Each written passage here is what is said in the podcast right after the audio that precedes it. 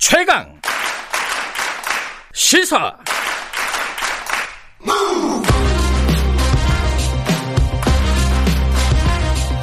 지금 여러분께서는 김경래 기자의 최강 시사를 듣고 계십니다.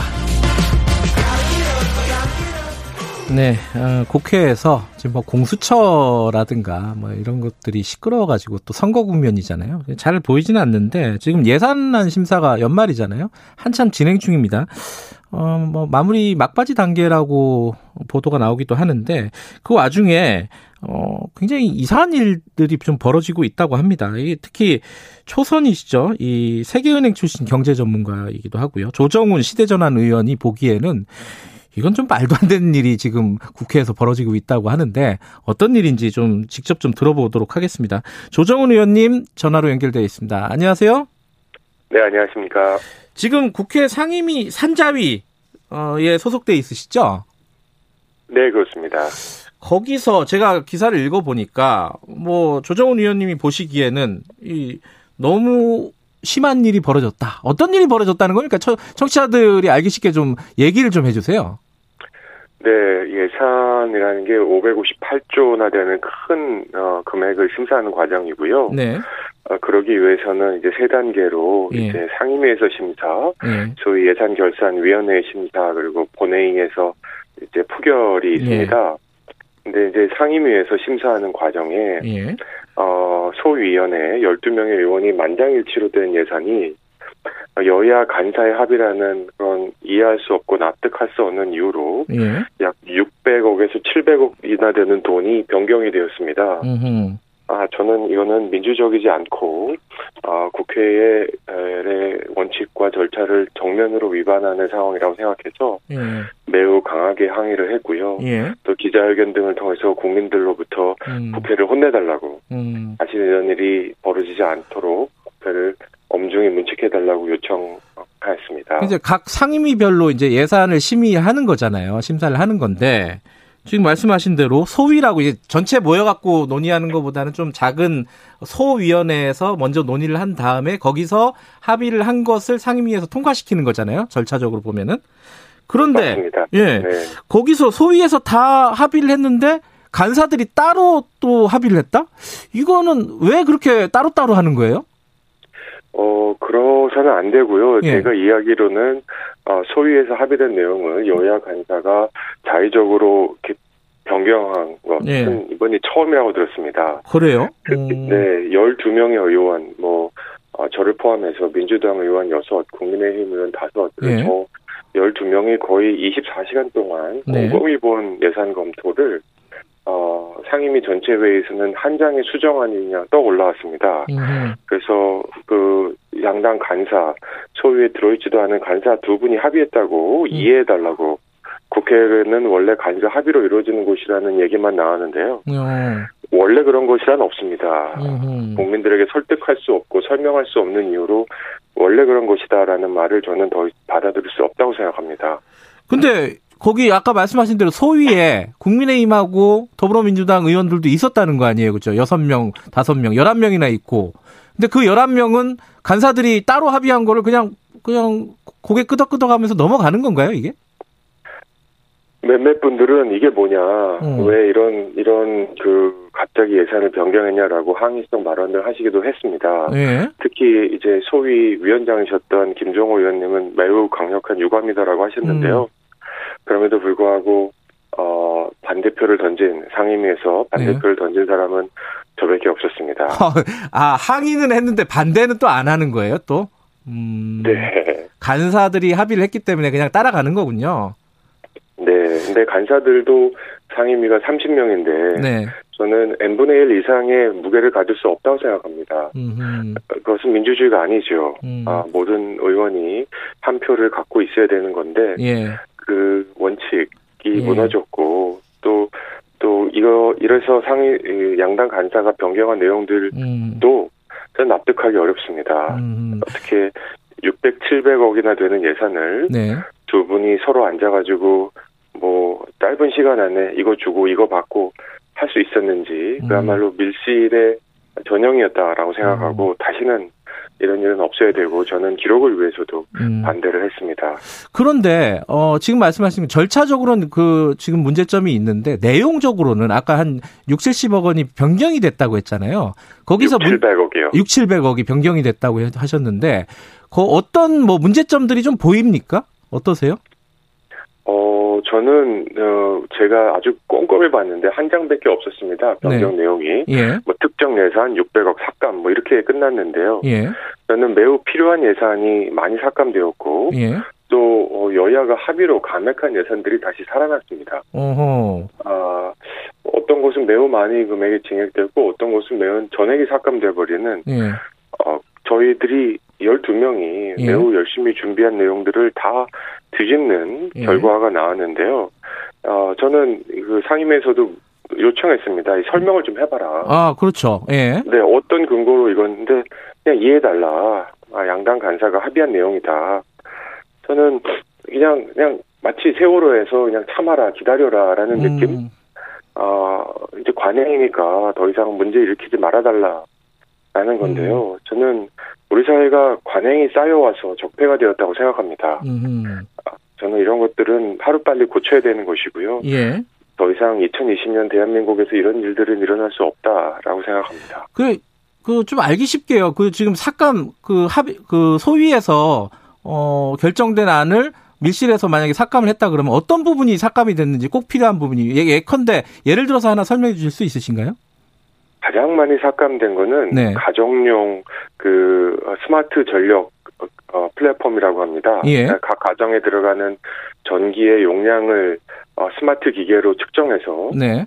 어, 가장 효율적으로 전기를 공급하고 공개를 수급할 수 있는 그 기계 장치거든요. 예. 이것은 우리 대한민국의 전력 산업의 그 선진화를 위해서 네. 또 우리 기업들이 세계에서 많은 사업들을 하고 있는 사업입니다. 네. 근데 이 기계 장치가 상당히 비싸서 예. 어, 가정에게 어느 정도 보조를 해주지 않으면 예. 가정 스스로 이걸 사서 설치하기 굉장히 어렵습니다. 음, 예. 근데 이게 1,500, 한 1,600억 정도가 정부 예산이었는데 예. 어, 610억을 깎아버렸습니다. 음, 아, 왜 이렇게 했는지 예. 이 사업 자체가 뭐가 문제인지 예. 어, 저는 설명이 없다라고 생각합니다. 음, 그냥 근데 이걸 또 어떻게 어, 이거는 어떻게 한국형 뉴딜의 굉장히 중요한 내용이기도 하거든요. 그린 뉴딜 예. 측면에서. 예. 근데 이런 걸 다 이렇게 깎아버리고 또 나중에 연말이 되면 한국 전력산업 아직 후진이다라고 이렇게 또 비난할 수 있지 않습니까? 음, 또 이런 거와 함께 이제 중기벤처부가 하는 여러 가지 사업들 특히 소상공인들의 제품을 해외 홍보하기 위한 예산들은 또 딱 깎아버리고 음, 어 그래서 우리 상품들이 해외에서 브랜드가 너무 인지도가 없다라고 또 비난하고 네. 아 저는 참 이해할 수 없는 정말 내 돈이라면 이렇게 예. 썼을까? 음. 아 절대 아니라고 생각하거든요. 근데 지금 말씀하신 것처럼 뭔가를 깎았다는 건데요. 네. 그 이유는 그래도 대략적으로라도 얘기는 하지 않아요? 이게 뭐 뭐가 문제다. 뭐 예산 뭐 사업이 뭔가 뭐 너무 저기 뭐야 구체적으로 마련되지 않았다라든가 뭐든지 설명은 있었을 거 아니에요? 예, 설명은 소위에 써 있었는데요. 예. 그 저희가 제가 비판하는 그 상임위 전체에서 양당 간서로 합의였다라고 네. 했을 때는 어떤 설명도 없었습니다. 음. 그냥 원래 양당 간사의 합의가 이루어졌다. 그리고 이렇게 변화를 그 변경을 해서 유감이다. 네. 예. 아 이해 부탁한다. 음. 계속 어 잘못한 거는 그 두 분도 다 하셨던 것 같습니다. 음. 아 유감이다라는 말밖에 드릴 말씀이 없습니다. 허허. 그러니까 근데- 뭐 유감이라고 하면서 통과시켜 달라. 설명은 그렇죠. 제대로 안 하고 네. 이 어, 조정훈 의원님이 지금 초선이시잖아요. 네. 혹시 국회 관행에 너무 이제 낯설어서 그런 걸 느끼시는 거 아닌가? 이렇게 얘기한다면 뭐라고 말씀하시겠습니까? 네, 제가 초선이기 때문에 국회 관행이 낯선 걸 아주 다행으로 생각합니다. 그리고 이런 게 관행이라면 저는 절대로 익숙해지고 싶은 생각이 없습니다. 음, 그리고 제가 비록 초선이지만 네. 저는 15년 동안 세계은행에서 네, 정부 예산과 재정을 담당해왔고 자문해왔던 사람으로서 네, 제가 특정 나라의 정책을 자문할 때 아, 국회에서 이런 예산이 있으면 저는 당장 음, 아, 세계은행 프로그램을 중단할 수도 있다고 생각합니다. 어, 왜냐하면 민주주의의 원칙인 투명성과 책임성이 무너진 상태에서 예, 어, 저는 예상을 집행할 수 없다고 생각합니다. 근데 해마다 이제 뉴스가 나오는 건데 예산 심사할 때마다요. 이 네. 그 여야가 주고받기 그리고 뭐 쪽지 예산 뭐 이런 얘기들 계속 나오잖아요. 밀실 예산 뭐 이런 거 많이 나오는데 조정훈 의원님이 보시기에 우리 예산을 심사하는 과정 이 과정에서 고쳐야 될 부분들 구체적으로 한두 가지 말씀해 주신다면요. 예, 두 가지가 아쉽습니다. 첫 예. 번째는 예산이 결과를 논하지 않고 그냥 돈만 논합니다. 어허. 특정 부처는 예산이 30%나 늘었거든요, 작년 대비. 예. 그러면 30%에 해당하는 결과물이 또 늘어나야 되지 않겠습니까? 성과도. 네. 어, 그럼 도대체 에, 어떤 결과를 어, 이 558조를 통해서 갖고 올지 예. 저는 홍남기 부총리에게 묻고 싶습니다. 558조로 우리 예산이 달성하고 싶은 결과물 10, 10대 결과물 아십니까? 예. 우리 국민들에게 어떻게 설명하실 겁니까? 음흠. 이 결과 중심의 예산 검토가 돼야 되는데 네. 자꾸 돈을 쓰겠다 여기 쓰겠다 라는 집행률 중심의 음. 아, 예산이다. 두 번째는 예. 국회의원들이 자기 지역구 예산을 따르고 하는 게 어떻게 보면 뭐 당연하다고 생각할 수 있습니다. 예. 어, 그럼 그럼에도 불구하고 저는 기록과 결과가 남아야 된다고 생각합니다. 음. 정부가 국회에 제출한 558억 8조 예산이 이렇게 저렇게 수정 증액 감액되고 있는데 예. 누가 요청해서 어떤 지역에 어떤 예산이 증액되었는지는 왜냐하면 특정 지역의 예산이 가더라도 이것은 온 예. 국민이 낸 세금으로 보내는 예산이거든요. 예. 모든 국민이 알아야 되고 예. 또 시민단체 같은 분들이 감시할 수 있어야 됩니다. 음. 그런데 이것들을 소소위라는 이름으로 예. 기록도 없는 회의에서 서로 주고받은 것으로 어 이제 그냥 쉽게 여기서 퉁친다. 음. 아 이럴 수 없죠. 작은 기업도 이럴 수 없고 어 정말 학교에서도 이럴 수 없고 음. 소위 절차와 규정이 중요한 민주주의 제도에서는 있을 수 없는 일들이 음. 국회에서 관행이라는 이름으로 이루어지고 있는데 예. 그거에 대한 폐해 제가 이럴 수 없다라고 기자회견을 했는데 정말 제 SNS에 정말 많은 분들이 울분을 토하셨습니다. 음. 국회 못 믿지만 돈 관리는 진짜 못 믿겠다. 음. 내 그러니까 지금 돈이라면 이렇게 쓰겠느냐. 지금 말씀하신 건 아까 소위 같은 경우는 기록에 있죠. 그죠? 네, 있습니다. 근데 간사들끼리 얘기하는 거는 전혀 기록에 남지 않는다는 말씀이신 거죠.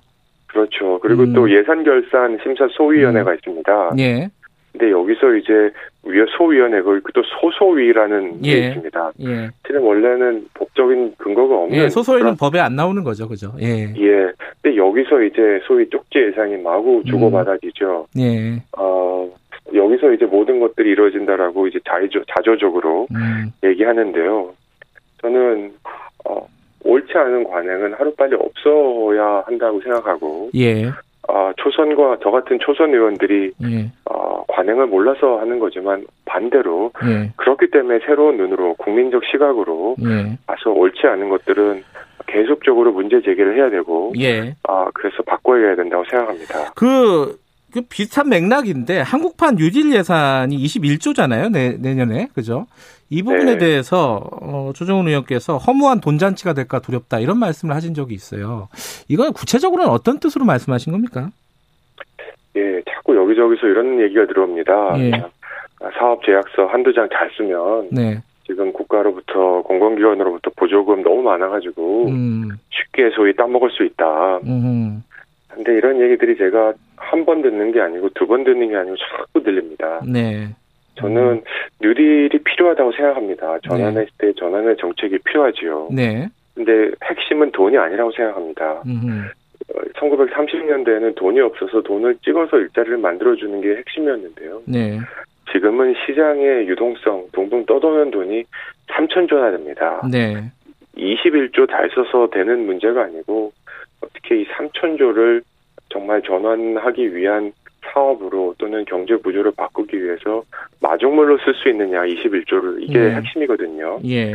근데 저는 자꾸 이 돈을 크게 해야 된다. 21조를 모자란다. 음. 30조 필요하다. 이렇게 돈을 많이 쓰면 음. 새로운 전환이 되는 것처럼 네. 얘기하는데 저는 핵심을 잘못 짚었다. 네. 뉴딜의 핵심은 돈의 규모가 아니라 사회적 계약이다. 음. 지금 어떻게 인간과 자연이 새롭게 공존할 수 있는지 지속 가능성 문제 되지 않습니까? 예. 어떻게 하면 인간과 로봇가 공존할 수 있을까? 예. 어떻게 하면 대기업 정규직과 네. 그그 플랫폼 노동자, 특고 노동자가 공존할 수 있을까 이런 알겠습니다. 사회적 재계약이 필요한 시간이다라고 생각합니다. 네, 뭐 그런 부분에 대해서는 나중에 다시 한번 좀 들을 기회가 있으면 좋겠고요. 아까 말씀하신 결과가 아니라 돈만 돈 액수만 가지고 지금 정하는 그런 관행들 이거 없애야 된다. 진짜 기업체에서는 그렇게 안 쓰거든요 돈을 그죠? 어떤 결과가 있어야지 돈을 주죠. 네, 예. 회사 망하죠 그렇게 쓰면. 예, 알겠습니다. 오늘 말씀 잘 들었습니다. 네, 감사합니다. 시대전환 조정훈 의원이었습니다. 1부 여기까지 하고요. 2부에서는 공수처 얘기, 야당 입장 좀 들어보겠습니다. 잠시 후 8시에 뵙겠습니다.